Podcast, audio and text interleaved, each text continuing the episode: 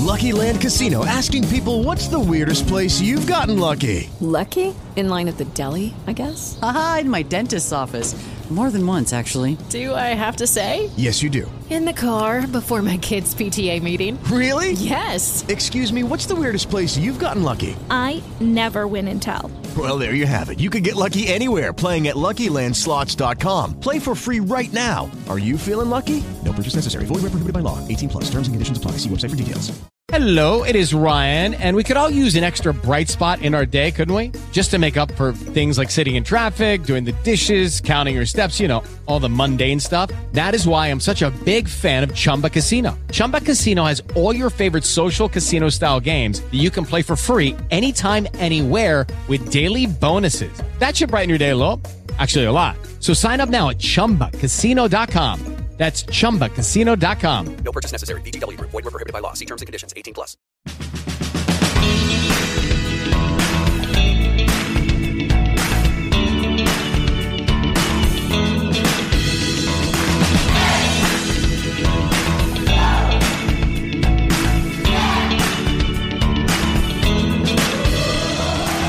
Ciao e benvenuti in questo nuovo episodio. Prima di iniziare ti ricordo che noi di Coinsquare abbiamo realizzato dei percorsi formativi se vuoi approfondire la tua conoscenza nel mondo delle criptovalute.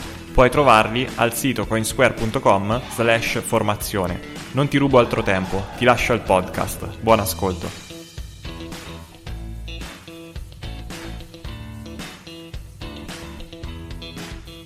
Ok ragazzi, eccoci, buonasera a tutti, buonasera. Non c'è un giorno tranquillo nel mondo delle criptovalute. Io volevo fare una live tranquillissima questa sera, mi è venuta quasi anche una bolla per lo stress. Questo mi ha tirato in ballo per uno scontro, tra titani. Ho pensato anche di disertare, però ho detto vabbè, metto una camicia scialla e vado. Insomma, ti sei sentito chiamato, ti hanno fischiato le orecchie. Sì. Vabbè.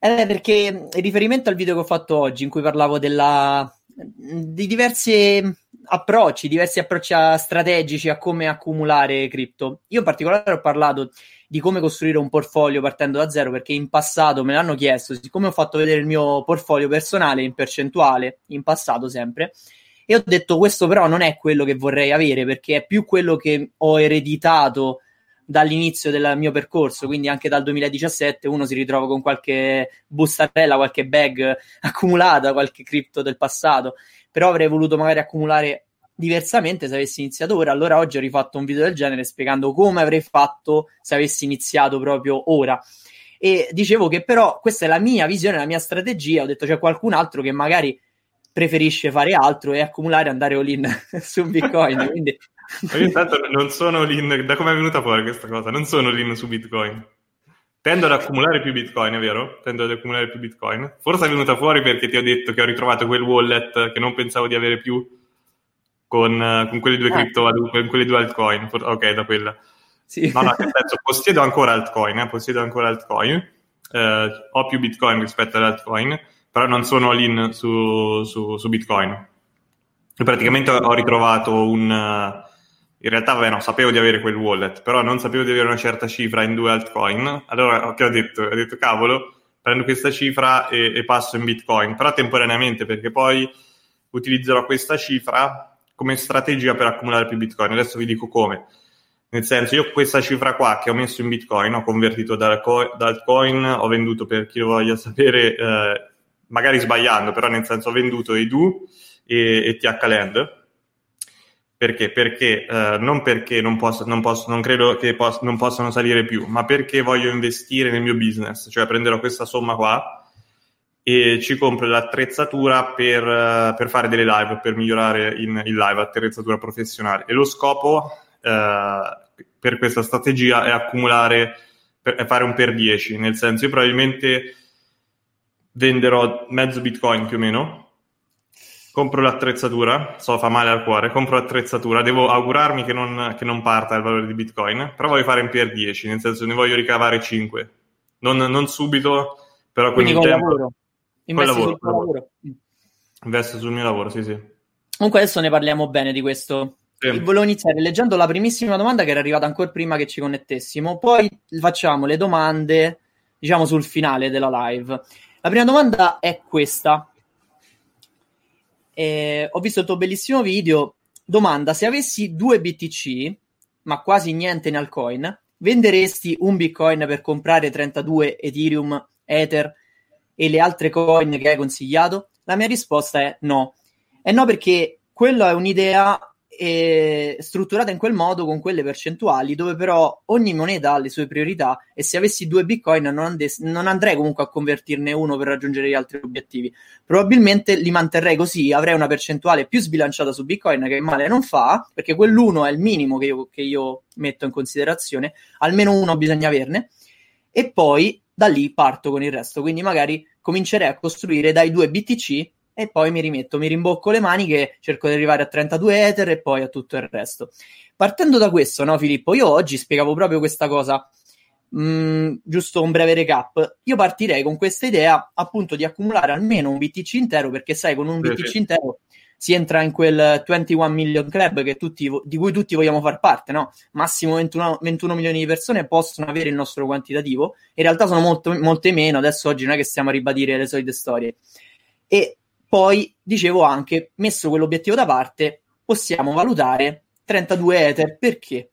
Perché comunque è la moneta che innanzitutto capitalizza di più dopo Bitcoin, e poi è quella che comunque sta mettendo le basi per costruire tanto sopra, perché parliamo tanto di DeFi.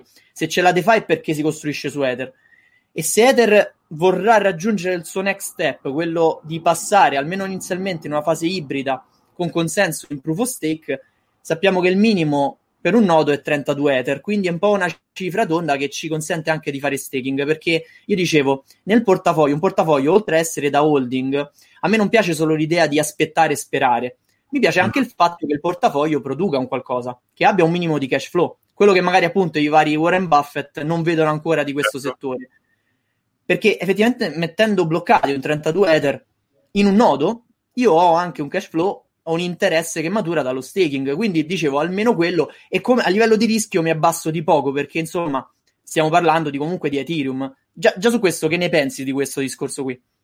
Così no, ci può stare. Ad esempio anch'io ho i miei Ethereum, li tengo per ora. Per il lungo periodo non saprei, nel senso, se dovessi dire dove sarà Ethereum da qui a 20 anni, non lo so. No. Magari da qui a 20 anni Bitcoin, vabbè, non lo so lo stesso, però ho una visione più positiva per Bitcoin rispetto a Ethereum. Però sì, anche a me piacciono, io poi sono nato col mondo dei master, no? Nel senso, anche lì c'erano rendite simili a staking, e quindi sì, mi piace assolutamente questa cosa.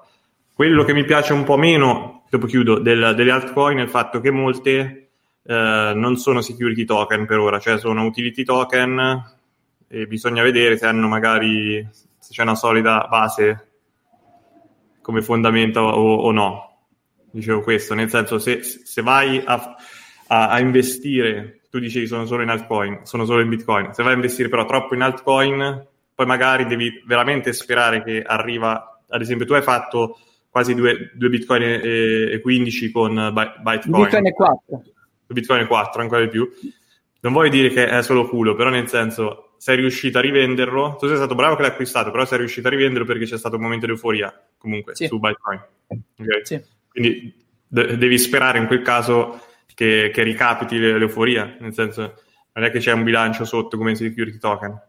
No, infatti, su questo mi voglio poi ricollegare, ma prima di passare a questo discorso, che è quello successivo, lo step dopo Ethereum, e spiegarti un po' questo mio ragionamento, per sviluppare un po' il discorso, perché non è banale in realtà, è molto complesso, no?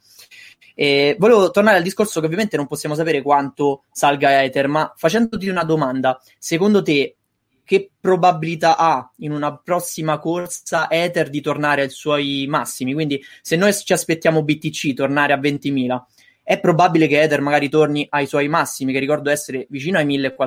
$1,400 ci può stare, secondo me sicuramente a 600 ci ritorna, quasi sicuro. Anche 1.400 ci può stare. Come dicevi tu forse nel video, lo vedo, potrebbe arrivare a un 10% di valore di Bitcoin, no? Forse dicevi tu in un video una cosa simile. Ci potrebbe stare. Sì, ci potrebbe stare, potrebbe, almeno Ethereum potrebbe ritornare comunque al massimo. Io la vedo così, una, diciamo, da questo punto di vista, senza considerare appunto la rendita passiva, una scommessa abbastanza, sicuro non c'è niente, ma una scommessa che verso i 1000 potrebbe essere, in caso di bull run, potrebbe essere quasi certa. Cioè, io parlo di un ritorno di fiamma di tutto il mercato, e le prime due sono quelle che lo andranno a guidare. Cioè, secondo me la rinascita del settore partirà in primis da Bitcoin e poi subito dopo, in questo momento, da Ether, non c'è altro. Cioè, è vero che tanto capitale entra anche ad esempio su USDT e Tether, no? Però quello è un discorso a parte, anche un po' controverso, ma lo stesso USDT per la maggior parte dei suoi token è comunque su Ethereum. E c'è tutto questo discorso legato alla DeFi, e secondo me $1.000 per Ether non è né fantascienza né sognare chissà quanto in grande, visto che già nel 2017 arrivò ai 1.400. Quindi ecco, un discorso del genere, se dovesse portare, chiedevano anche in chat, che tipo di rendita, che tipo di interessi annuali, questo non sappiamo neanche se parte ancora, figuriamoci se sappiamo che tipo di percentuale. Si vocifera di tanto, si parla dal 10%, 8%, 12%, ho letto anche qualcuno che sogna il 14%. Io in realtà mi accontenterei anche di un minimo 6%. Su certe cifre, se dovesse tornare a 1000, oggi che costa 2,50, immaginate averlo accumulato, che non è una cifra impossibile, non dovete pensare oggi compro tutti gli Ether, ma fare un piano, una strategia, un accumulo, si fa nel tempo questo, non è che ci si vende casa e si compra Ethereum. E su questo, se dovesse tornare ai suoi massimi, con una rendita al 6%, comincia a diventare una cosa interessante, anche un piccolo cash flow mensile. Poi su questo mi volevo collegare anche al discorso che facevi tu, sì, però il mercato, poi devi sperare che comunque con qualche altcoin queste salgano e riesci poi a vendertele per bene. È vero, però dobbiamo considerare appunto i cicli di mercato, no? Io perché faccio questo discorso? Perché ho visto il 2016 e il 2017 come te, e non essere stato su alcune altcoin sarebbe stato veramente mangiarsi le mani. Sì. Ci sono delle... Allora, nel 2018... se fossi stato tutto su BTC, se avessi venduto tutto per BTC, avrei fatto un'operazione veramente eccelsa, no? Però proprio perché arrivava un bear market difficile da prevedere fino a quel livello, e era meglio salvaguardarsi su quella più solida, cioè Bitcoin. Bitcoin è il caposaldo di questo mercato. Però poi, nella fase invece in cui uno pronostica un bull market, avere quelle piccole scommesse dal ritorno asimmetrico, secondo me, è un grandissimo spreco per la nostra conoscenza, non provare ad approfittare, ovviamente non andando a buttare soldi qui e lì, ma cercando di strutturare su quei progetti che effettivamente potrebbero avere uno sviluppo reale. Poi, partendo da questi, ovviamente sappiamo già che non tutti arriveranno, però basta prenderne uno di Ethereum. Ricordo che Ethereum parte dai $7, $7-$10 a inizio 2017, arriva a $1.400 in un anno. Tu non le dai che le devi prendere tutte, ma se ne prendi una così, tu hai svoltato, hai proprio cambiato vita. E questo è il discorso, no? Sì, è più come scommessina, come dici tu, è più come scommessina. Non farei un portafoglio totalmente incentrato su altcoin, dico questo. E né andare all-in su Bitcoin, uguale, o all-in su azionario o obbligazionario, uguale, nel senso la stessa cosa. Però sì, altcoin le vedo un po' più come scommessine, che se vanno bene ti cambiano, se la giochi così, la partita va bene, nel senso se va bene la scommessa vinci parecchio, come dici tu è simmetrica, la posta in gioco va bene, se perdi hai messo una cifra che puoi perdere, insomma, però non è che ci devi investire, che ne so, per un ragazzo non è che ci devi mettere €50.000 su... Ah no. Synthetix o Synthetix Network o altri, capito? No, ma infatti io facevo vedere proprio in quel portafoglio immaginario come una percentuale, partendo appunto dalla regola base, un BTC, 32 Ether, a seguito però prima un BTC, se non si arriva a quello nient'altro, poi magari 32 Ether, e poi partendo da lì piccole percentuali di altro tipo, quindi andando a scendere magari su quelle monete meno capitalizzate, anche sotto la top 40, verso la top 100 e anche dopo, Io ci metterei addirittura massimo €100.000, se proprio non conosco il team, non conosco bene tutto, ma anche lì non siamo sicuri, perché effettivamente l'hai nominato tu prima, ci sono state delle occasioni, non mi va di ritirare fuori quella cosa che è anche stata appunto fortunata, però capito, bravura e fortuna, perché effettivamente io c'ero, cioè io l'ho fatto, capito? E non l'ho fatto in realtà solo con Bitcoin, perché poi in passato mi capitò anche con XRP, adesso tutti ci pensiamo XRP, no? Però XRP l'ho comprato a 4 millesimi, quando era inizio 2017. No, ma già così, per... su Bitcoin tu avevi messo €15, quanto avevi messo? Sì. 15 euro, adesso te ne ritrovi quasi 16.000, no? Più o meno, no, anche più. Quasi facciamo finta 20.000, quindi è chiaro, fino a che siamo a €15 ci sta pure, e ha più senso magari metterli qui rispetto a giocare al gratta e vinci Superenalotto, che lì perdi sicuro, no? Qua la posta è molto più asimmetrica. E, sì, no, così ci può stare, però ecco, un portafoglio, molti, guarda, tantissimi hanno portafogli con, non so, un 20% di Bitcoin, magari 40% Litecoin, e magari parecchio un altcoin basse di livello in CoinMarketCap o comunque a capitalizzazione.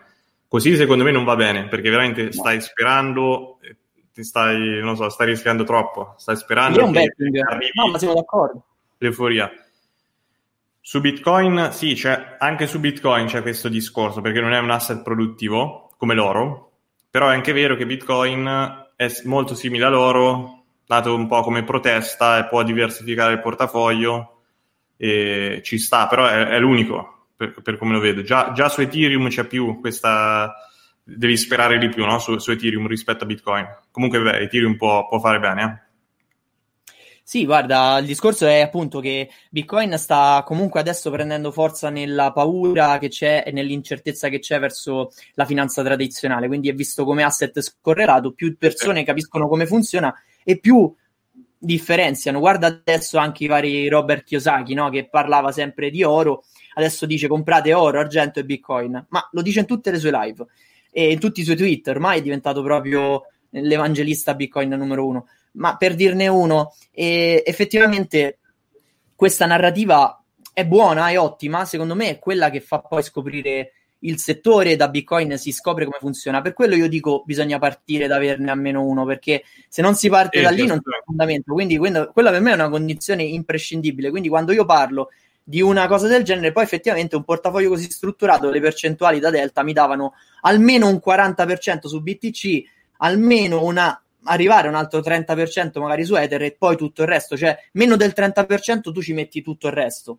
Allora in quel modo già comincia a essere più strutturato, poi io comincio a strutturare magari percentuali vicine al 5% su quelle monete che sono legate ad aziende che operano in questo settore, quindi magari Binance, quindi magari crypto.com, o che fosse, adesso c'è la moneta Compound, no? Esplosa subito, appena hanno lanciato il token sulla DeFi è esploso subito, o che fosse Maker, magari queste però sono decentralizzate, magari muoviamoci sulle aziende, perché come si dice, lo dicevo anche oggi nella live, quando c'è la corsa all'oro, quelle che fanno i soldi sono quelli che vendono i picconi, ecco. Quindi anche quel discorso, bisogna puntare anche un pochino lì, quindi io un pochino lì ce lo metto, perché se torna l'enfasi e tutti tornano a fare trading, le grandi piattaforme, quelle con le monete, potrebbero vedere comunque un rialzo, anche perché sono piattaforme che non perdono mai un attimo per inventarsi qualcosa, per fare nuovo marketing, per spingersi una nuova iniziativa. Guardiamo come fa Binance, come ha fatto tutto il 2019, come fa adesso Crypto.com, che se ne inventa una dopo l'altra, no?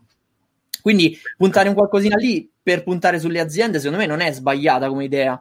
Sulle aziende ci sta anche perché hanno dimostrato quei token, soprattutto Binance Coin, ha dimostrato in periodi anche di calo di mercato cripto di reggere benissimo.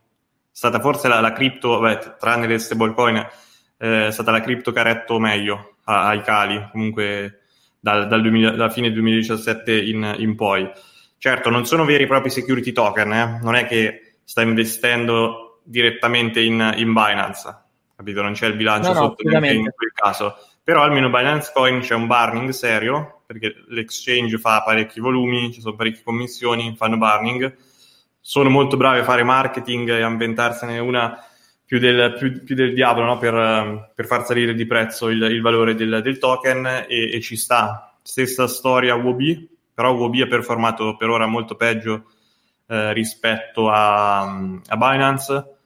Comunque sì, ci sta, così già te l'approvo. Comunque sono della tua idea sul fatto di possedere prima di tutto almeno un Bitcoin. Anche chi ci segue questa sera, prima, secondo me, come regola principale che condividiamo sia io che Tiziano, prima arrivate un Bitcoin e poi ci si sposta volendo in altri altcoin, però prima almeno un Bitcoin sì. Sì, perché appunto quel discorso di avere in testa di essere al massimo altri 21 milioni di persone, che non è nulla, è una cosa che non possiamo farci perdere l'occasione, perché oggi si può ancora fare. Ci vuole un po' di sforzo, oggi è un po' più faticoso che un anno fa, che magari... No, un anno fa no, ma che magari 3 anni fa sì, ma tra qualche tempo potrebbe diventare molto difficile avere un BTC intero. E quindi, secondo me, questo è un'occasione. Poi, ovviamente, sia io che Filippo non facciamo consigli finanziari, questa live non lo è solo uno scambio di opinioni. Io la vedo così, anche perché probabilmente l'effetto scarsità avrà effetto se Bitcoin sopravviverà. Questo è una probabilità abbastanza alta, perché comunque sia tanti se ne stanno accorgendo, l'offerta, lo sappiamo tutti, è limitata. It is Ryan here and I have a question for you. What do you do when you win? Like, are you a fist pumper? A woohooer, a hand clapper, a high fiver. I kind of like the high five, but if you want to hone in on those winning moves, check out Chumba Casino. At ChumbaCasino.com, choose from hundreds of social casino style games for your chance to redeem serious cash prizes. There are new game releases weekly, plus free daily bonuses. So don't wait. Start having the most fun ever at ChumbaCasino.com. No purchase necessary. VGW Group. Void where prohibited by law. See terms and conditions. 18+. Lucky Land Casino, asking people, what's the weirdest place you've gotten lucky? Lucky? In line at the deli, I guess? Aha, in my dentist's office. More than once, actually. Do I have to say? Yes, you do. In the car, before my kids' PTA meeting. Really? Yes. Excuse me, what's the weirdest place you've gotten lucky? I never win and tell. Well, there you have it. You can get lucky anywhere, playing at LuckyLandSlots.com. Play for free right now. Are you feeling lucky? No purchase necessary. Void where prohibited by law. 18+. Terms and conditions apply. See website for details. Da un discorso che facevo a livello ciclico, io perché ragiono così? Per esempio in questa fase, siccome non siamo ancora tornati ai 20.000, quindi all'all time high su Bitcoin, io preferirei continuare magari ad accumulare una volta che abbiamo il nostro portfolio. No, non l'abbiamo strutturato, quindi è già pronto. Io non sono in fase di costruzione, ma ce l'ho già, voglio accumulare qualcos'altro. Allora qualcuno mi potrebbe chiedere, ma cosa accumuleresti in questa fase? Beh, io in questa fase, dove non siamo ancora arrivati in un bull market, dove ancora Bitcoin è a metà del suo all time high, anzi meno, io continuerei a accumulare BTC e al massimo Ethereum. Poi se proprio ho quei due spicci che avanzano, mi piace quella moneta nuova, ci provo a prendere qualcosa. Però farei un cambio di strategia quando parte la bull run, e secondo me quando Bitcoin torna ai suoi massimi. Che ne pensi di questa idea qui? Quindi pensavo che tu dicevi di acquistare altcoin adesso, in questo momento. Invece tu mi stai dicendo, se ho capito bene, di acquistare quando inizia a partire l'alt season? Esatto. Okay. No, ma la devi anticipare. Cioè, l'alt season poi quando parte è troppo tardi. La devi un pizzico anticipare, però devi essere dinamico. Questo mercato è veloce. Io vedrei, se Bitcoin parte sulla sua rincorsa e tende ad andare verso i 20.000, a mio modo di vedere, con buona probabilità riverserà tanto poi sotto, come se fosse una sorta di fontana, no? Bitcoin si accumula capitale, lo assorbe dagli altri mercati, e quando le persone scoprono Bitcoin, tanti nuovi, che fanno? La prima cosa è, ma guarda quante belle monete, poi parte tutto il marketing delle altre, perché Bitcoin non ha marketing, e si succhiano tantissimo capitale preso da Bitcoin. Questo è un effetto che abbiamo già visto in passato, e non correre su questo tipo di rialzo, noi che siamo un po' più esperti, sarebbe un po' da fessi, secondo me, nel senso, l'abbiamo visto come funziona questo meccanismo, potrebbe cambiare, però se non cambia sarebbe meglio magari pensarci. Sì, però come faresti ad accorgerti quando cambia? Che cosa utilizzi? Io, quando BTC tende verso il suo all time high, inizierei a diminuire le posizioni su BTC, che diventa molto costoso, e ad aumentare le posizioni sulle altcoin, a partire da Ethereum e poi a scendere. Ok. No, forse invece come scommessa farei che adesso punterei su altcoin, adesso che costano poco e non le vuole nessuno. Cioè adesso l'attenzione è molto su Bitcoin, no? Sul mercato cripto, quasi solo su, a parte poche altre cripto, ma quasi solo su Bitcoin. Quindi io forse adesso come scommessa entrerei, se proprio dovessi fare una scommessa, però non la sto facendo, entrerei sulle altcoin e in questo momento, quindi non aspetterei fare questo. Però ecco, ripeto, una scommessa. Io preferirei comunque, e quello che sto facendo è privilegiare comunque sia Bitcoin, anche ora. Ok, però a questo punto, se il bear market dura un altro anno e scoppia una crisi finanziaria e BTC ti va a 20.000, tu hai accumulato su altcoin che magari vengono risucchiate dal capitale di Bitcoin. Certo, ma è una scommessa, no? Nessuno può sapere quello che avverrà. In nessun caso... No. Era proprio appunto per ragionare su questo discorso, capito? Io in questa fase, ovviamente qui sto parlando, ripeto ancora una volta, che la condizione è che il portfolio è già strutturato, cioè io non devo arrivare al mio primo BTC, quello già ce l'ho, e già ho già diversificato, quindi al massimo aggiungo posizioni sulle altcoin. Però in questa fase io, più che fortificare le altcoin, sinceramente fortificherei più Bitcoin. Poi non so, punto, su questo lo sapevo che la potevamo vedere in modo diverso. Ci sta. Io in realtà, allora, per ora, ad esempio, io da quando è cresciuto Bitcoin, ho quasi solo accumulato da quel momento Bitcoin e basta. Per ora è andata bene così, rispetto a fare le alt. È anche vero che adesso sono da tanto ferme le alt. Non l'ho visto il commento. Sono da tante ferme le alt. Guarda.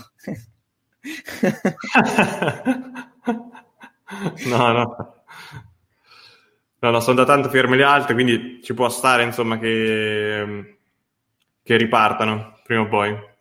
Io ho notato che qualcosa ha già cominciato a ripartire bene, perché progetti, guarda, ad esempio, facevo l'esempio di Comp, che è il nuovo token per Compound, è partito subito, appena l'hanno dichiarato. Non è detto che continua a salire. Guarda, Synthetix ha avuto una bella risalita. Land, ne parlavi prima, no? Di Aave, ha avuto un bel rialzo. Cioè, sono monete che, nonostante BTC sia stabilizzando, perché alla fine sta sempre tra i 9.000 e i 10.000 ormai da tempo, dopo il crollo è andato su questo livello e ci siamo da un po' di giorni, e lì invece alcune alt hanno fatto la differenza in percentuale, hanno fatto rialzi importanti, abbiamo visto anche 20-30% giornalieri su alcune monete, che insomma non è proprio poco, quindi qualcosina già si vede. Però siamo abituati male, ci siamo abituati in questi 2 anni, siamo tornati ad abituarci a un mercato normale, questo non lo è. E nel 2017 io ho visto monete salire in un giorno del 1000%, io voglio ricordarlo per qualcuno che non l'ha visto. No, è vero. Ci sono state molte. Impossibile, ti svegliavi ogni giorno più ricco, guardavi il Blockfolio, l'app sul cellulare. Esatto. Ogni 30 minuti c'avevi qualche migliaio di euro in più. Era folle, era euforico, non è detto che riviveremo un momento del genere, sono d'accordo, ma secondo me qualcosa che farà il suo 100 per in un giorno la rivedremo. Io sono pronto a scommettere. Sì, per carità. Perché? Perché le persone sono avide, perché le persone speculano.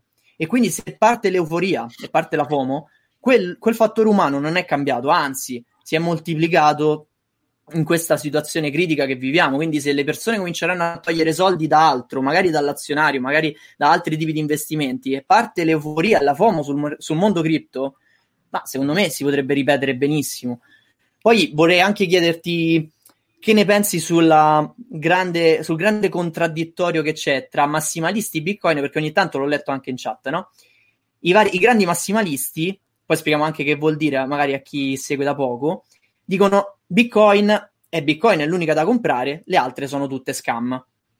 Su questo, che ne pensi innanzitutto così, a caldo? Allora, in parte sono contrario, in parte favorevole, ti spiego perché. Perché quando lo dicono molti... parlano solo a livello tecnico, cioè dicono Bitcoin a livello tecnico è Dio, Dio è sceso in terra, le altre sono tutte scam o tra virgolette cacate, no? se si può dire. E, in parte questo lo reputo non verissimo, nel senso ci sono comunque anche altri progetti sensati, non lo vedo tutto scam.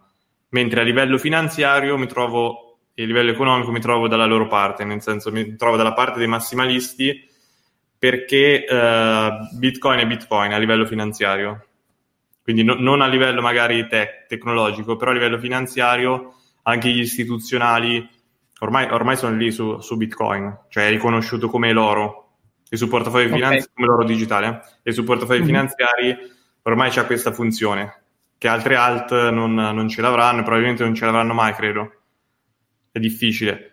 Però poi invece a livello tecnologico non è detto, ci sono tantissimi progetti validi e sensati, ad esempio ritorno là su Synthetix Network, quello là è un progetto sensato alla fine, molto diverso da Bitcoin, però è sensato pure quello, non è che è scam, non è tutto scam. Esatto. Guarda, su questo la condividiamo penso appieno, nel senso che anch'io vedo l'unicità che c'è in Bitcoin, la sua scarsità è unica. Cioè il suo valore di essere veramente l'oro digitale, o comunque la risorsa ad oggi più scarsa al mondo, perché lo possiamo dire, è la risorsa più scarsa al mondo, non c'è paragone.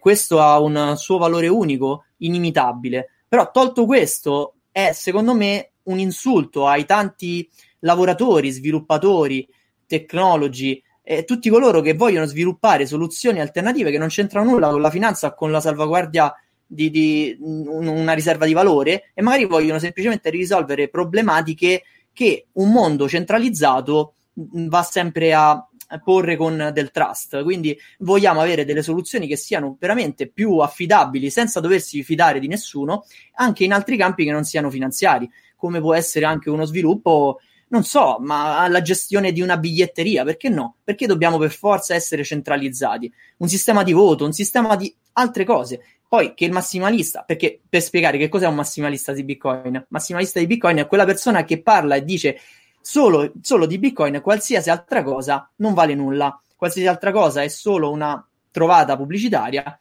è solo un'imitazione becera che va a infangare Bitcoin.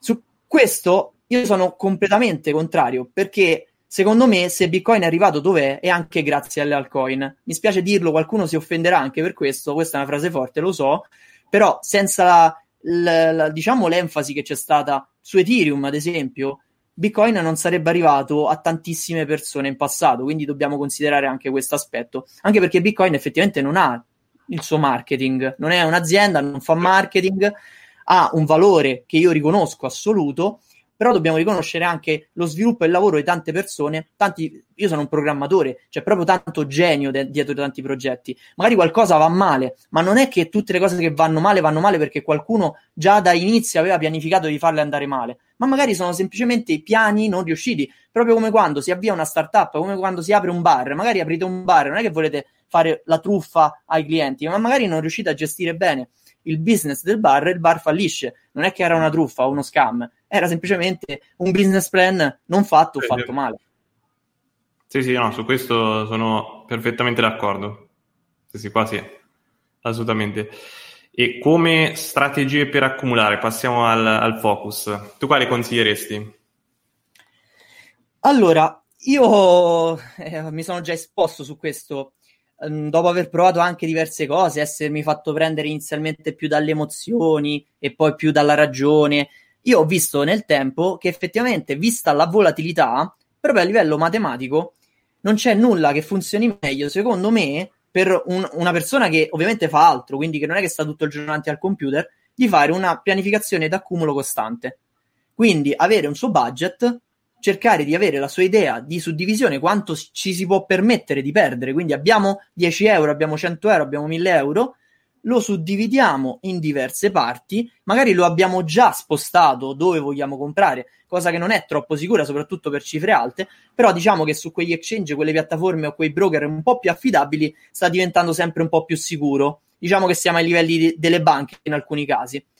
E facendo questo abbiamo i nostri budget, magari diciamo ok, io questo budget lo divido per 10 e in 10 giorni compro costantemente. Quindi ho mediato il prezzo di quei 10 giorni, oppure magari lo faccio per non so, 30 giorni o tutto l'anno. In realtà, secondo me, un piano d'accumulo in questo settore andrebbe fatto senza fine, quindi endless, cioè accumulare pian piano magari suddividendo tanto, magari allungando anche il periodo, quindi una volta al mese, però farlo più a lungo periodo. Questo è secondo me il miglior modo che c'è ad oggi, che richiede poco sforzo ed ha un risultato provato che va sopra la media.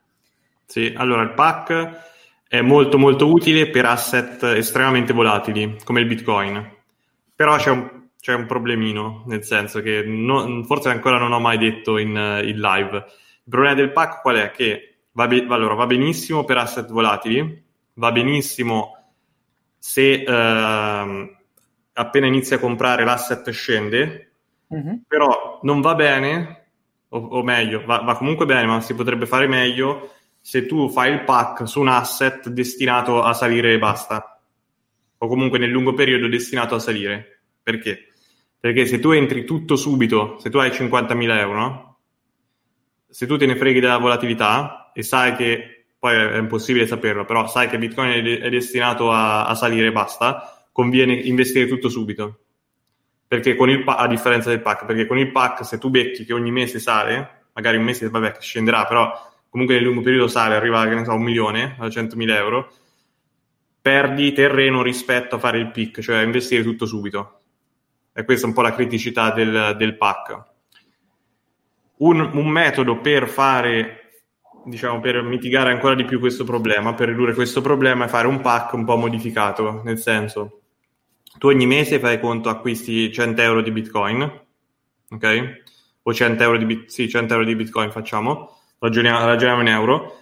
Poi quando scende, si può fare di varie versioni, ma quando scende puoi raddoppiare tipo l'importo mensile. Cioè se quel mese scende di parecchio tu acquisti 200. Okay? Certo. In questo modo tu recuperi terreno se l'asset è destinato a salire. Però certo, ti fai male se l'asset è destinato a scendere. Sai che c'è, Filippo, che Bitcoin è difficile capire quando scende e quanto scende.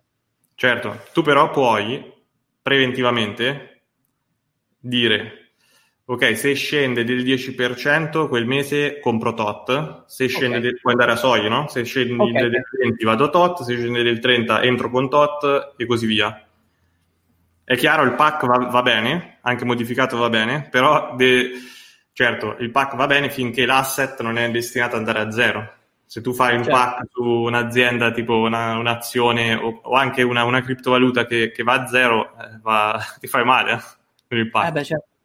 No, ma infatti strutturare o perfezionare questa idea secondo me è l'ottimale. Io quando dico così non è che questa è quella definitiva, però è un'idea da cui partire, poi ognuno deve strutturarla in base alla sua possibilità, innanzitutto di tempo, perché tanti valutano più le possibilità economiche. No, bisogna valutare la possibilità di tempo, perché se sei un impiegato che lavora 10 ore al giorno, magari la sera non ce la fai proprio psicologicamente a strutturare una strategia d'accumulo, quindi meglio iniziare però con una cosa semplice.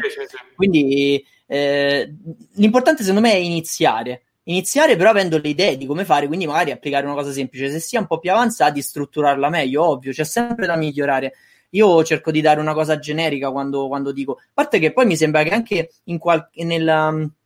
come leggere il mercato cripto, ne abbiamo parlato di alcuni modi, no? Sì, l'abbiamo parlato, perché comunque sia, cioè mal che vada, il PAC ti aiuta molto a livello emotivo, e sulle cripto la gestione emotiva è tutto, no? Ne abbiamo trattato c'è proprio la sezione dedicata a finanza comportamentale.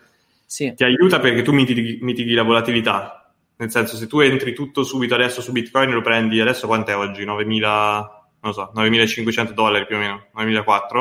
Se entri tutto oggi e poi domani arriva a 5.000 perché crolla del 50% quasi, a livello emotivo prendi una mazzata, no? Anche se poi in futuro tra un anno arriva a 100.000 o tra 2 anni, però prendi comunque una mazzata lì per lì ed è difficile da gestire emotivamente. Mentre con il PAC, se tu acquisti adesso a 9.000, domani a 4.000 stai tranquillo, anzi ti è andata pure bene, devi essere contento.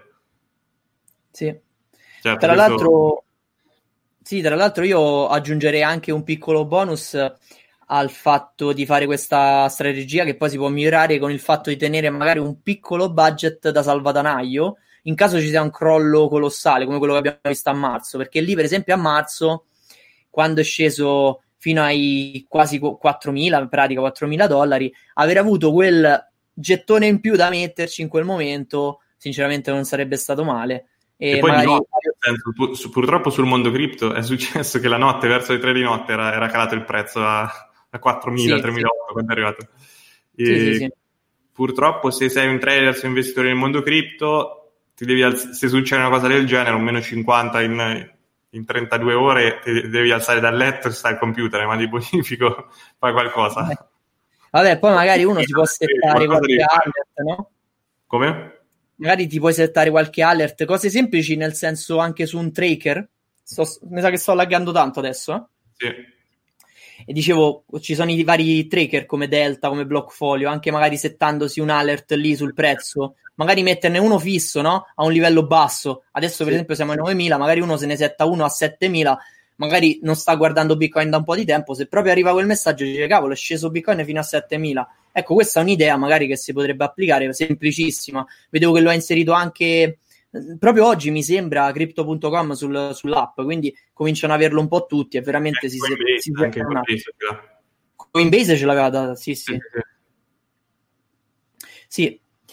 E che ne dici? Vogliamo leggere un po' di domande? Sì. Dopo, come anche altre strategie, nel senso, nel corso l'abbiamo trattato quando è meglio entrare, però a parte queste strategie, no, per accumulare, ci sono, pensiamola, anche strategie anche lavorative per accumulare di più. Ad esempio, qua nel mondo cripto c'è BAT, per noi content creator, ogni mese io, Tiziano, mettiamo da parte, cioè almeno quello che faccio io, poi Tiziano non lo so, ma metto da parte i BAT, me li converte automaticamente in Bitcoin sopra Uphold, un exchange, in automatico. Io ho messo conversione diretta da BAT a Bitcoin. Ma io non faccio così. Lo vedi che vai all in su Bitcoin? Non l'ho detto io all'inizio. Ma dici di no. E quindi ogni mese, capito? Tu ogni mese devi avere più Bitcoin. Il gioco è questo. Tu ogni mese devi trovare metodi per avere più Bitcoin. Quindi BAT è un altro metodo per noi. Poi ritorno là, sulle live, adesso punterò sulle live. Le live adesso investo nel mio business, ci metto, che ne so, mezzo Bitcoin e ne voglio ricavare 5 tra un po'. Okay? Il gioco è questo. Cioè, vediamolo anche a livello lavorativo, cerchiamo di... perché non ci si pensa mai, però ci si può... Certo, per noi è più facile, parliamo di cripto, però ci si può far pagare anche in cripto. Oppure possiamo aumentare le nostre entrate mensili in qualche modo e poi convertiamo in cripto. Sì. Poi adesso c'è anche, con le varie stablecoin che si stanno diffondendo, si aggiunge anche quello che è un sistema di pagamento stabile. Come hai detto tu, giustamente noi siamo più facilitati perché lavoriamo anche in campo internazionale, alle volte collaborazioni magari con aziende che operano dall'altra parte del mondo, e adesso sempre di più, ma non solo le aziende. With Lucky Land Slots, you can get lucky just about anywhere. Dearly beloved, we are gathered here today to... Has anyone seen the bride and groom? Sorry, we're here. We were getting lucky in the limo and we lost track of time. No, Lucky Land Casino, with cash prizes that add up quicker than a guest registry. In that case, I pronounce you lucky. Play for free at LuckyLandSlots.com. Daily bonuses are waiting. No purchase necessary. Void where prohibited by law. 18+. Terms and conditions apply. See website for details. If you only have a 401k, you're not getting the most for retirement. Wait, what? Add a Robinhood IRA on top, then they'll boost it by 3%. You can do that? And if you transfer in any retirement account, you get 3% on top of that. Is there a limit to the match? No limit. Robinhood Gold gets you the biggest contribution match of any IRA on the market. Sign up for Robinhood Gold at Robinhood.com/boost by April 30th. Subscription fees apply. Investing involves risk. 3% match requires gold for 1 year from first match. Must keep IRA for 5 years. Match on transfers subject to additional terms and conditions. Robinhood Financial LLC. Member SIPC. Aziende che lavorano in cripto, anche piccole banche, cominciano ad adottare come scambio interbancario proprio le stablecoin. Non ricordo di quale banca ho letto che invece di usare il circuito Swift inizierà a utilizzare USDC per scambio, perché è più veloce e costa pure di meno. Quindi è un discorso che si sta sviluppando bene, e a quel punto invece di chiedere un pagamento direttamente in dollari o in euro, magari si può direttamente chiedere la stablecoin e lì è subito convertibile in un qualsiasi tipo di piattaforma, quindi diventa tutto più semplice. Questo secondo me è un processo che aumenterà più che diminuire, anche perché siamo alle porte dell'arrivo di tante central bank digital currency. La prima a lanciare sarà probabilmente quella cinese, ma poi ne arriveranno a catena tante altre. Abbiamo visto la notizia del sistema di pagamento già avviato su WhatsApp in Brasile da parte di Facebook, e Facebook ha già annunciato Libra, tanti l'hanno data per spacciata. Libra comunque sia, secondo me, arriverà nel giro di massimo un annetto e sarà un game changer come tante altre cose. E quando cominciano a entrare questi meccanismi ci accorgeremo che siamo diventati già totalmente nel sistema monetario digitale, e a quel punto questo tipo di conversione, anche questi pack, non saranno più fai il bonifico su Coinbase, converti Coinbase, rimandati soldi, no, sei già in un circuito tutto digitale. Questo secondo me già sta avvenendo, avviene sempre di più. Oggi comprare cripto rispetto al 2017 è tutto un altro mondo, oggi clicchi e compri. Sì, no? Sì, assolutamente. Oddio, ancora tantissime persone non sanno acquistare, eh? E quindi un metodo per fare ancora più satoshi sarebbe aiutare altre persone ad acquistare, che magari molti non lo sanno fare. Ci sono anche referral link di carte, ad esempio, che magari danno o cashback, comunque referral link in cripto. Sì. Quindi potete sentire anche qualche vostro amico e lo introducete al mondo o Bitcoin o carta, comunque tramite referral link.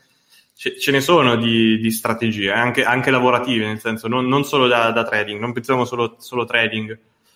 No, infatti. Ce ne sono. Personalmente io trading sulle cripto non ne ho mai fatto, quindi figuriamoci. E comunque sia... nel senso, le entrate più grandi secondo me in questo settore non arrivano da lì.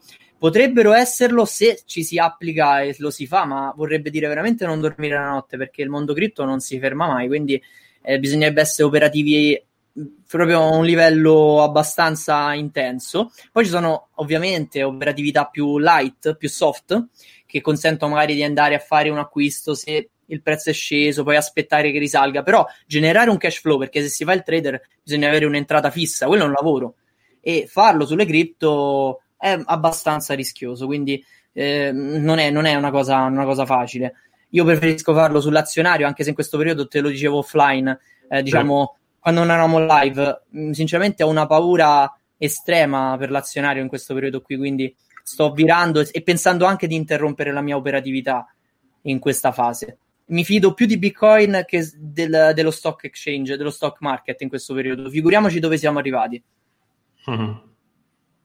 Poi, ripeto, ci sono anche ad esempio i masternode, ci pensavo, ci sono i masternode per accumulare, però è più rischioso, però ad esempio ci sono alcuni masternode che stanno mantenendo il prezzo finora, sono scesi tantissimo, quindi c'è qualche masternode che mantiene il prezzo e ogni tot dal reward lo si può convertire in Bitcoin per accumulare più Bitcoin.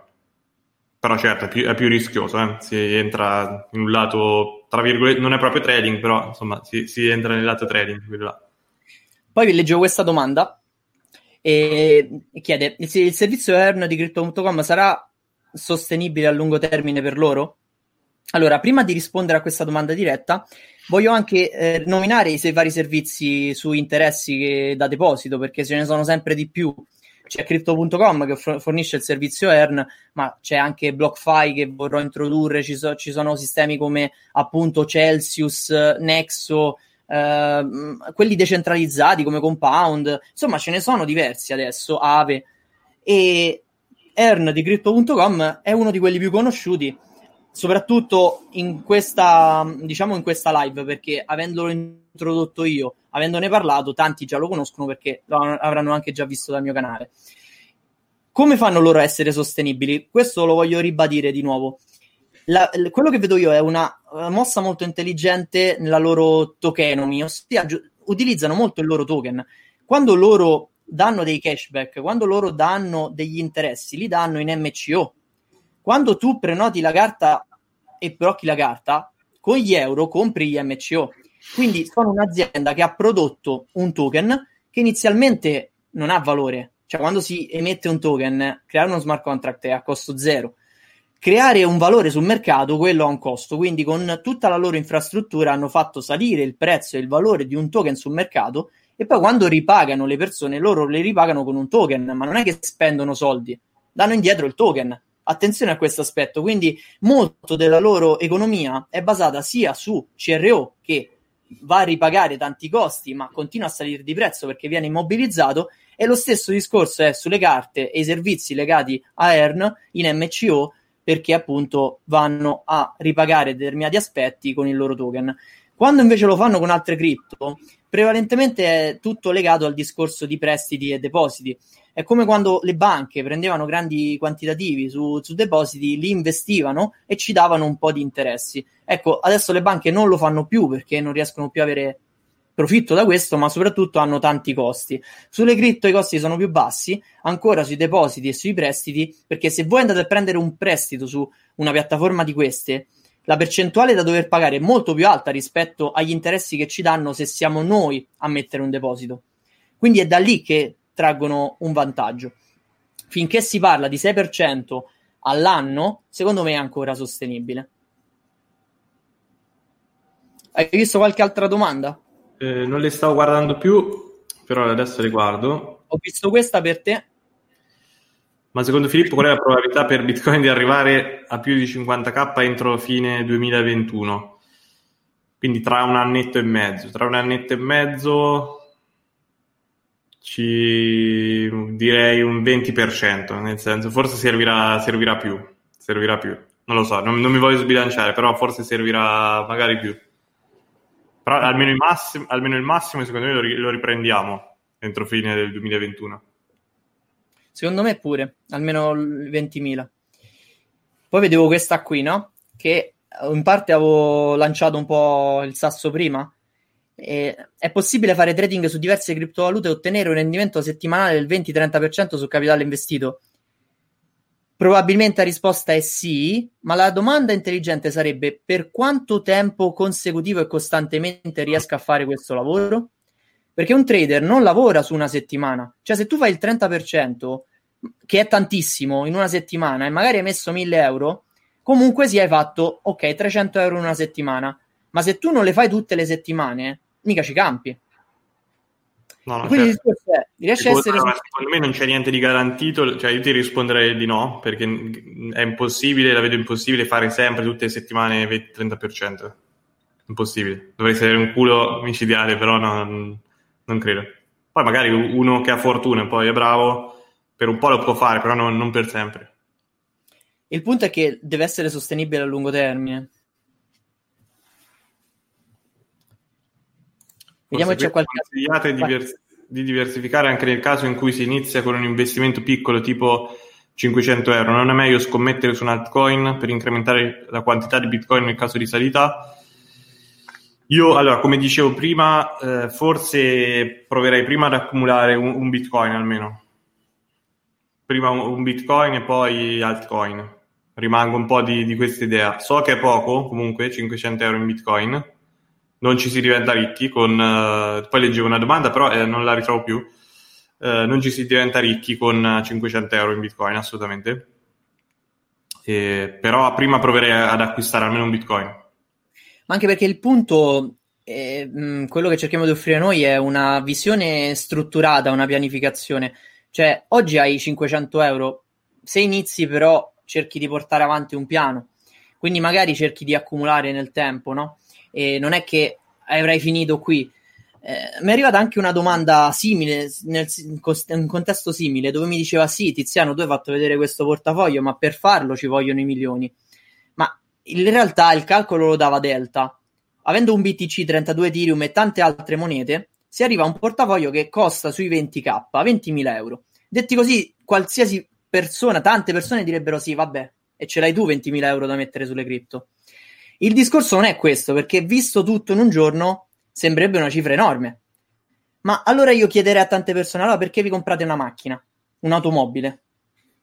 L'automobile andate lì e ve la pagate 20.000 euro, che appena la comprate svaluta subito, non so neanche di quanto, che già la rivendete il giorno dopo costa 18.000 euro.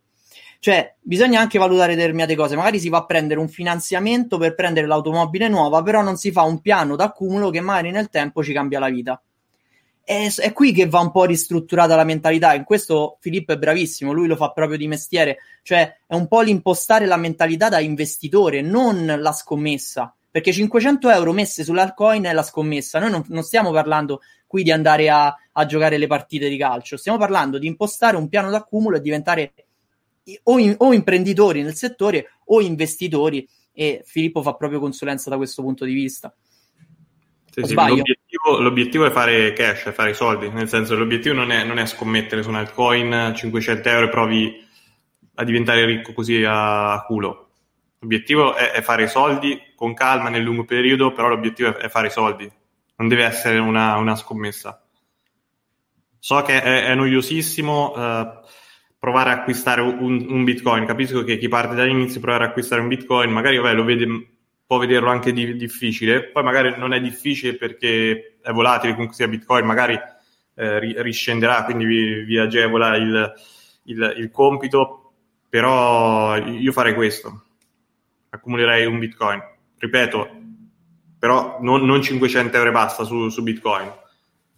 Tenderei mese per mese a fare ad esempio un piano di accumulo su Bitcoin, cosa diversa. Poi leggevo una domanda prima, però non la ritrovo, perché in un mio video con Marco Chiavicchio gli ho detto che non si diventa più ricchi con Bitcoin, ormai è troppo tardi, no? Dicevo nel breve periodo, nel senso, nel breve periodo è difficile che Bitcoin arriva da domani o tra una settimana a 1 milione, no? Mentre molti, chi si affaccia qui ancora per la prima volta, anche i miei amici mi chiedono, ma che faccio, ci rimetto 500 euro su Bitcoin? Così faccio, che ne so, l'idea loro è fare 100.000 euro subito. Come fai? Non ce la fai, no? Ormai è troppo tardi su Bitcoin.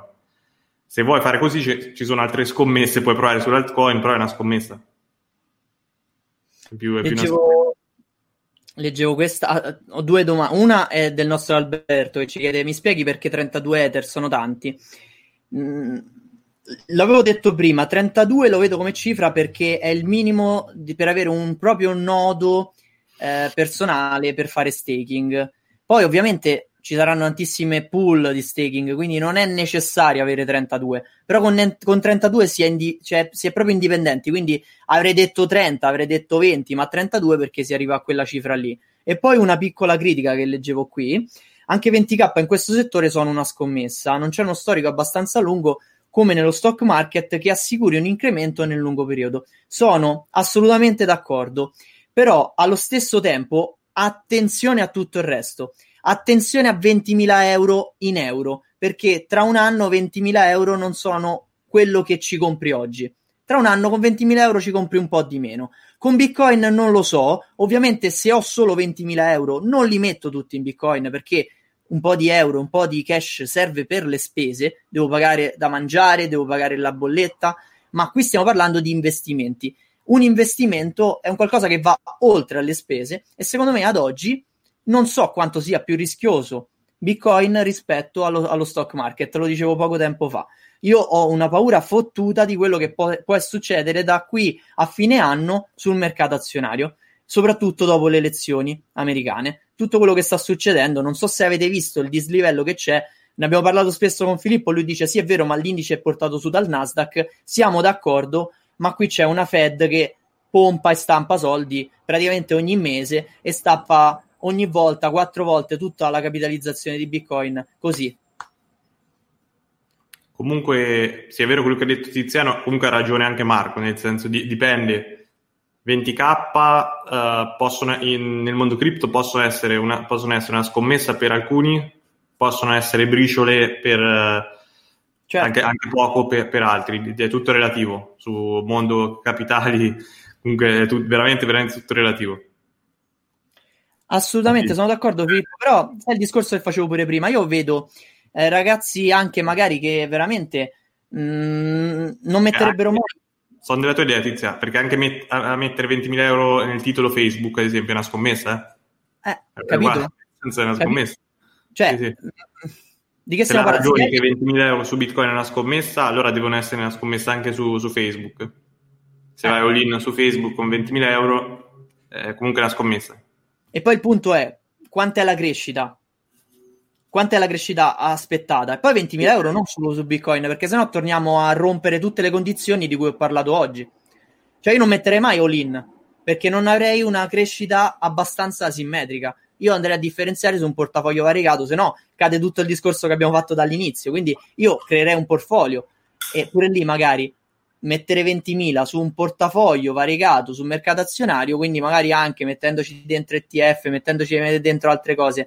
Sì, ma quanto può crescere? Secondo me ad oggi è più probabile che scenda nel breve periodo, parlo da qui a un anno, che faccia fare la fortuna. Sul mercato cripto abbiamo delle percentuali diverse, un rischio, se vogliamo, più alto, percepito più alto. Perché? Perché non è riconosciuto da nessuna istituzione, per quello. Però bisogna seguire i soldi. Ad oggi tanti soldi entrano in questo settore, non bisogna sentire quello che si dice, ma seguire quello che i grandi fanno.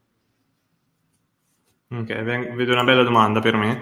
Filippo, come fai a essere così sicuro che impegnando 0,5 bitcoin ne riavrai 5? Vedo molta sicurezza di realizzare un per 10, da 4.500 a 45.000 euro.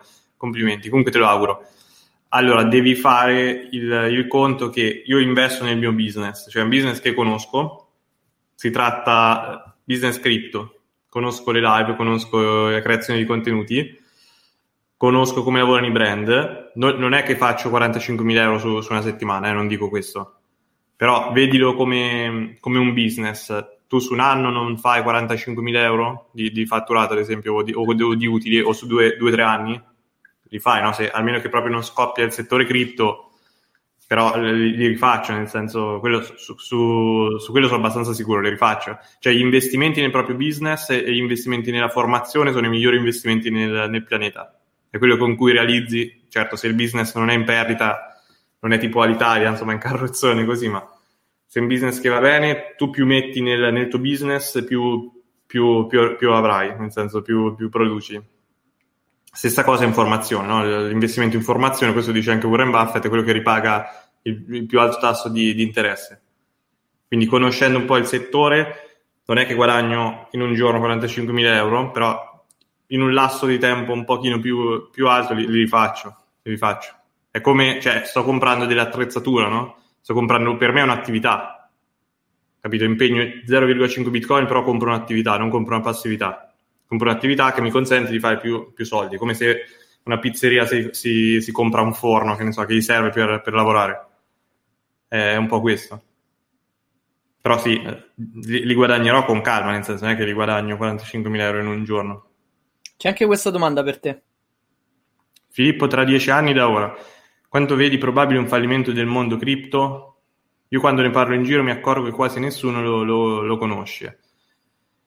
Certo, 10 anni nel mondo cripto sono tanti, sono tantissimi, già 6 mesi sono una cosa estrema nel mondo cripto. Sicuramente sarà stravolto il mercato cripto in 10 anni, succederanno crisi, boom, esplosioni di prezzo, salite, discese, ci saranno nuovi tipologie di token, probabilmente tra 10 anni i security token arriveranno. Tra 10 anni è possibile che arrivino anche valute digitali delle banche centrali. Entro 10 anni, intendi, no? Sì, entro. Sì, comunque entro 10 anni. Può succedere un po' di tutto. Secondo me comunque token e criptovalute con solide fondamenta, no, dicevo il contrario, solide fondamenta esisteranno ancora, a meno di sconvolgimenti. Poi è chiaro, può succedere di tutto nel mondo Bitcoin. Il mondo Bitcoin e cripto, può succedere di tutto, però anche Bitcoin io lo vedo presente da qui a 10 anni, personalmente, però chiaro, può succedere di tutto. Ah certo, ma 10 anni sono tanti.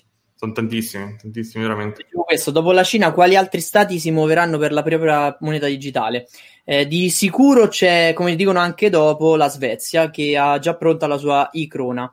Il ragionamento è un po' questo, che tutti quegli stati e quei paesi che già operano con pagamenti full digitali, quindi sono cashless, come la Svezia, è un passaggio praticamente inesistente o non percepito dalla popolazione, perché loro continueranno a utilizzare gli strumenti di pagamento che già utilizzavano e avranno però la variazione, perché in realtà già siamo in un ibrido. Io vorrei vedere quante persone ad oggi spendono più di 100-200 euro in cash. Al giorno d'oggi usiamo quasi sempre pagamenti in carte, soprattutto gli addebiti degli stipendi, tante cose, no? Vengono fatte unicamente in digitale. La stessa Federal Reserve, quando parla Jerome Powell, gli hanno chiesto: ma quindi che farete? Andrete a sostenere eventualmente con l'emissione di nuova moneta? E lui ha proprio risposto: sì, ma noi la creiamo digitalmente. Cioè, nel senso, te l'ha detto proprio, è un'intervista che trovate online. Cioè, ormai è così, il mondo è già così.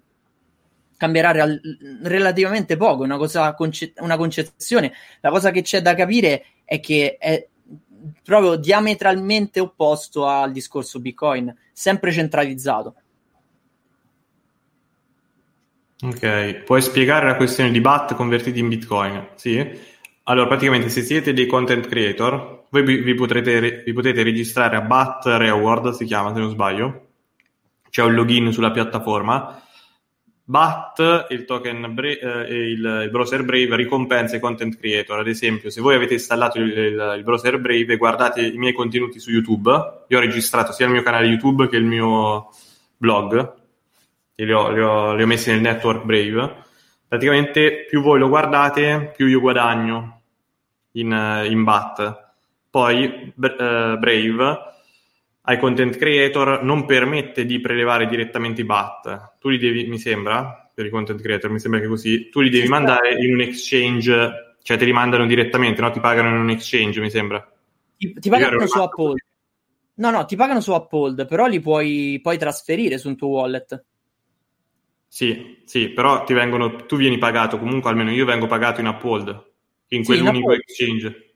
Non posso dare il mio wallet personale, no? Prima passa su Uphold. Sì. Ok. E tu, non mi ricordo se la conversione avviene in Uphold o dentro il browser Brave, da impostazioni per content creator, tu puoi mettere che tutto quello che ricevi a fine mese te lo converte in automatico dentro Uphold in una criptovaluta che vuoi tu, tra quelle quotate su Uphold. E io ho scelto Bitcoin, quindi arrivano i BAT su Uphold li converto in automatico in Bitcoin e poi ogni tanto li prelevo da Uphold e li metto nel mio wallet. Sì, no, io non faccio la conversione, io in realtà prelevo tutti i mesi direttamente BAT, perché comunque un piano lo accumulo anche su BAT. Sì. La vedo una moneta, a me piace come token perché è una delle poche che ha un qualcosa di funzionante. Io Brave lo uso tutti i giorni, il mio browser di default, quindi la vedo utile. In generale è una di quelle monete che accumulo senza problemi, perché già ho raggiunto magari il mio piano d'accumulo su BTC. Vedevo anche questo, che è un discorso, sempre Alberto diceva, Tizia, la DeFi secondo te sarà il futuro della finanza? C'è chi dice che è solo una moda del momento, ma a me sembra un po' più di moda.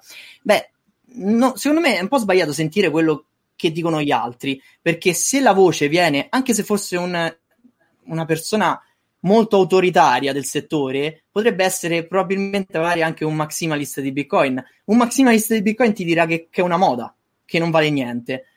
Bisogna farsi un'idea personale, magari sbaglio anche io, magari la sto pompando un po' troppo, infatti io la voglio solo presentare, forse sbaglio anche nell'enfasi, però bisogna capire che cosa si sta costruendo e la potenzialità che c'è dietro. Secondo me quando si comincerà a utilizzare per bene, l'ho detto l'altra volta, il difetto secondo me ad ora è che Ethereum scala poco, quindi il tutto è un po' rallentato, se no sarebbe già esplosa, perché veramente avere certi tipi di interesse, se uno sapesse che lì ha il 6%, e in banca devi pagare, ma perché devi tenere i soldi in banca? Cioè, sì, ma poi pensate anche solo al fatto, ritorno là, però per presentare l'esempio, su Synthetix Network, ad esempio, è un metodo, è una piattaforma con cui, ancora deve maturare, deve crescere, però è una piattaforma dove tu che hai cripto puoi investire in asset tradizionali senza ritornare in fiat. Quindi se uno avesse Bitcoin, fa un guadagno enorme magari in Bitcoin, a un certo punto decide con quel capitale di mettere in parte in oro,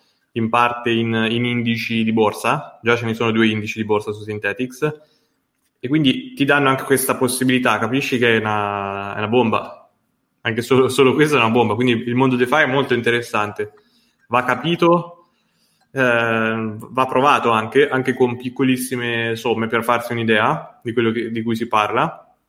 È un mondo ancora chiaramente che deve crescere, non è che adesso ci sono piattaforme perfette, devono crescere tutte, devono maturare, però sono troppo interessanti alcune piattaforme.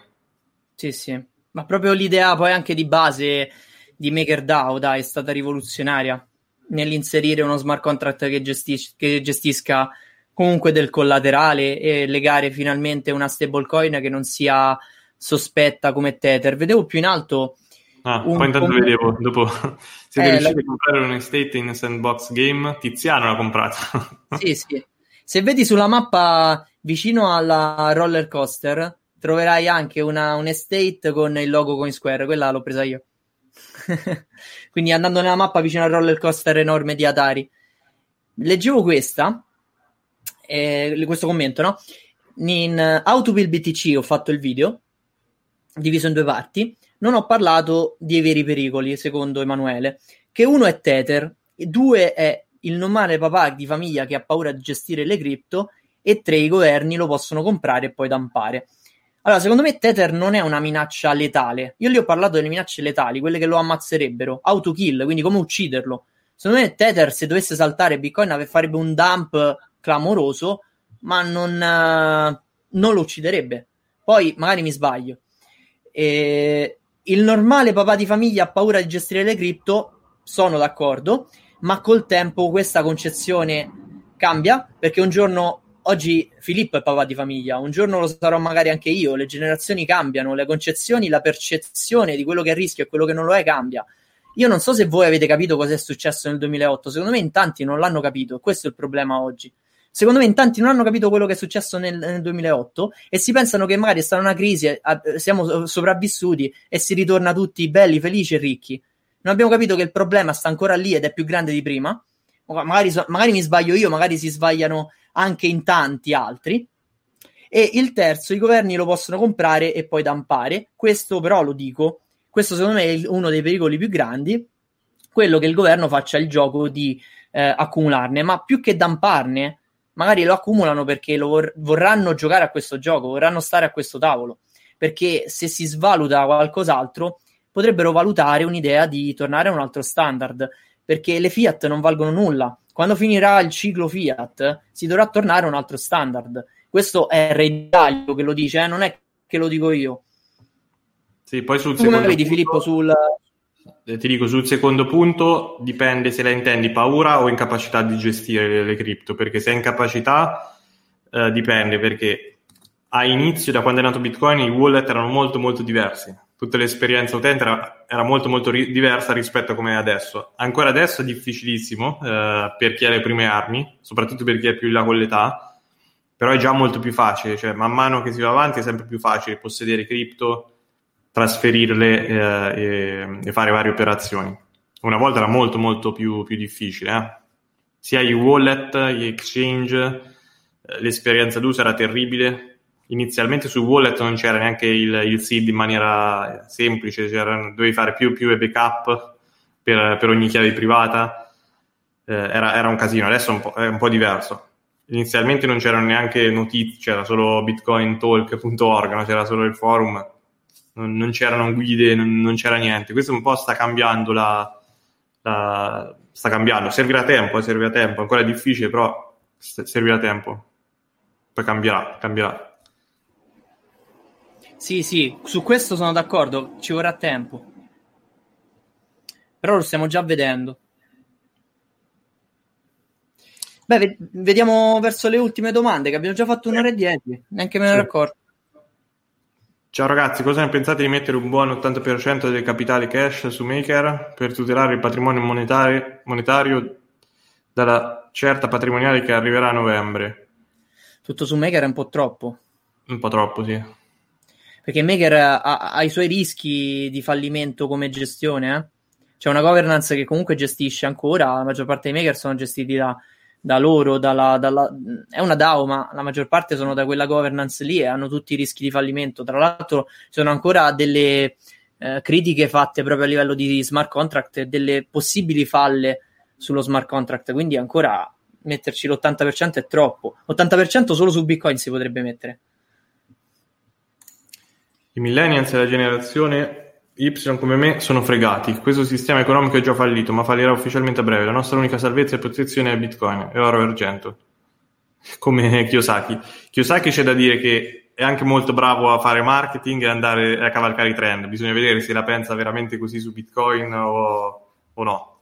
Spero sia vero, insomma, quello che sostiene. Chissà, comunque... però avevo anche parlato... Perché prima chiedevano, ma nel 2008 ci si fa riferimento a Lehman Brothers?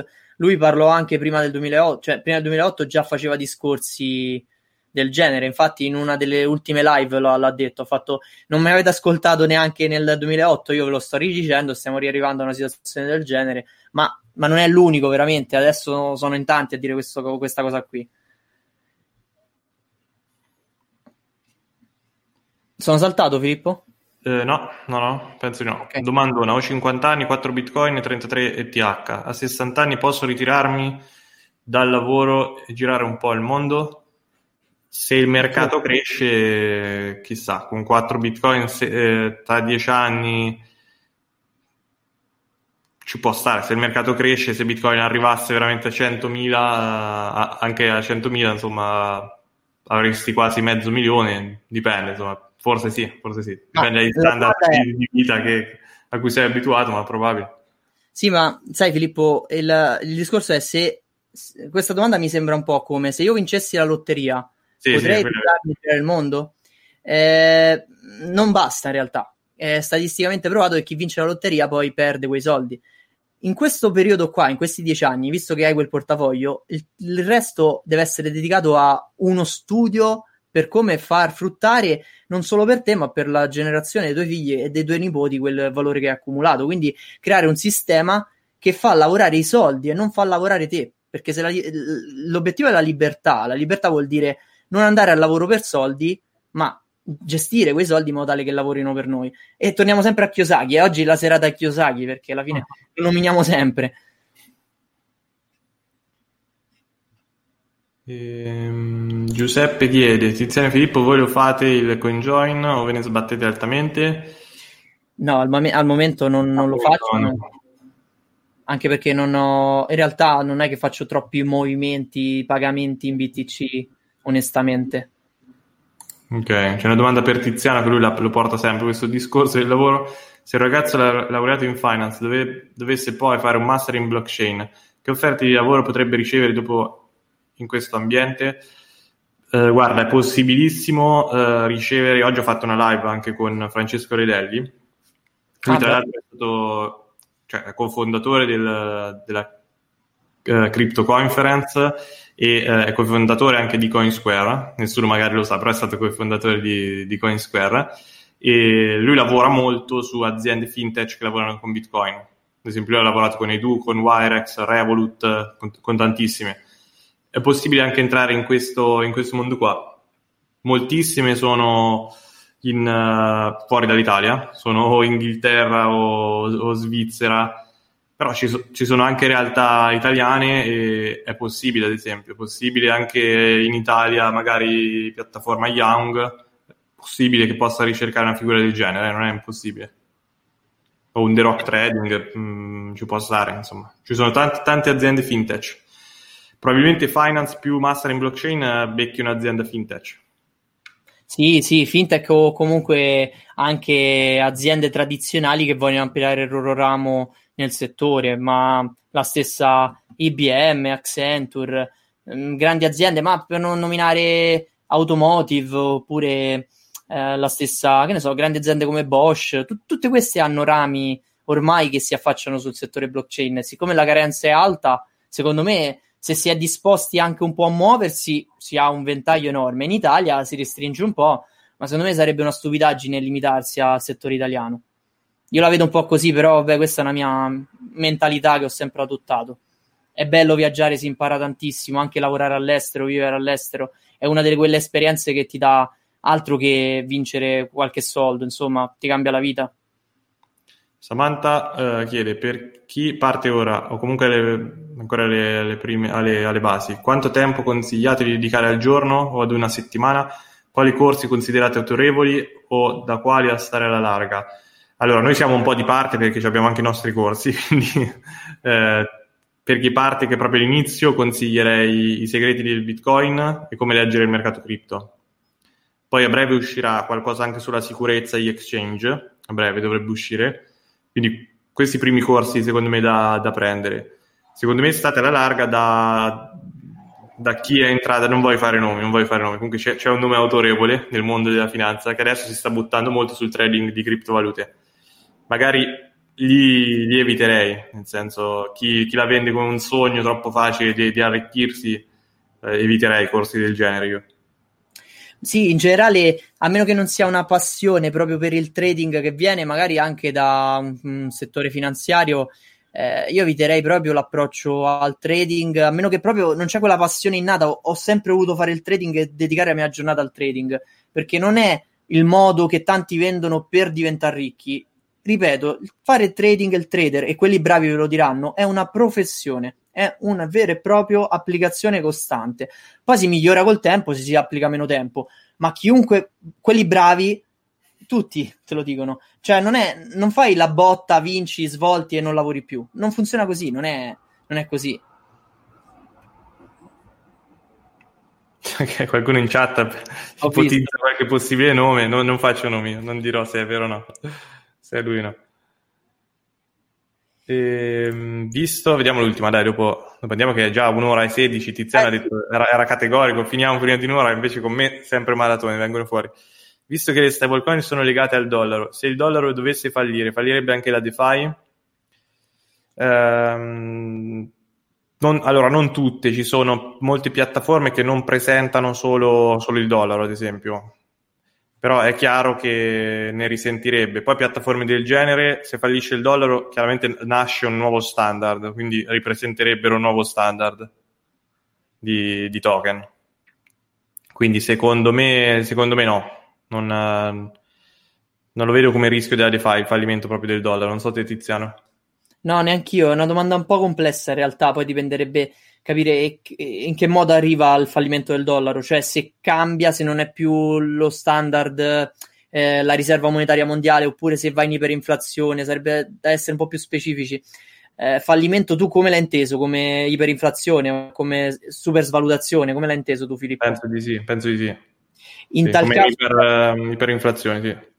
Certo, in caso di iperinflazione, per come è strutturata oggi la DeFi, praticamente sarebbe da risettare su un altro tipo di concezione, perché ovviamente è basata su un controvalore in dollaro, quindi fallita no, ma magari potrebbe ripartire dalle ceneri, perché quella che conosciamo oggi non servirebbe più a nulla in caso di iperinflazione del dollaro.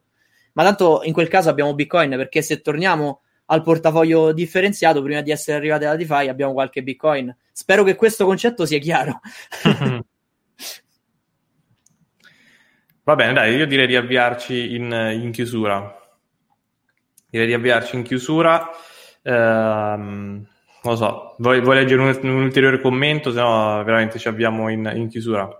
No, veramente abbiamo già allungato parecchio. Ci chiedono, dai, altri 30 minuti di live. Ma intanto, come ho detto anche l'ultima volta, ne faremo altre, siamo qui, non è che non ci faremo desiderare, quindi ci vediamo la prossima settimana organizzeremo qualcosa che adesso struttureremo con... forse giovedì, però, se non sbaglio, forse giovedì. Comunque restate connessi con questo canale YouTube, Coinsquare, perché a breve porteremo veramente super ospiti, veramente super ospiti. Non faccio nomi, però sarà una bomba. La season 2020 sarà una bomba, ragazzi.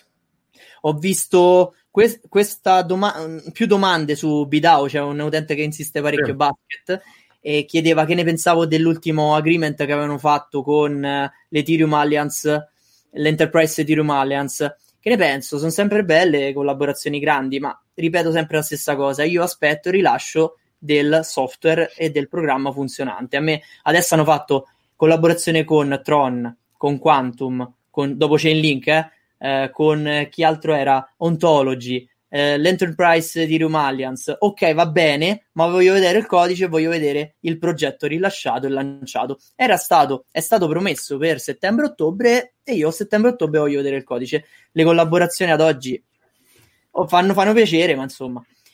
Va bene, con questo, giusto perché ho visto che aveva scritto parecchi commenti, mi dispiaceva non rispondere. Ringrazio tutti gli altri per la partecipazione e per il supporto, nonostante ci sia stata la finale di Coppa Italia, però noi nel settore seguiamo poco quel lato. Qualcuno magari ha visto la partita e ha ascoltato noi. Ci vediamo giovedì prossimo. Il prossimo appuntamento dovrebbe essere giovedì, però vi faremo sapere tutto direttamente sui canali, e basta seguire anche Coinsquare News, che è il canale quello più diretto, quello più immediato, per essere aggiornati. Per il resto, grazie ancora e buona serata. Buona serata, ciao ragazzi, ciao a tutti.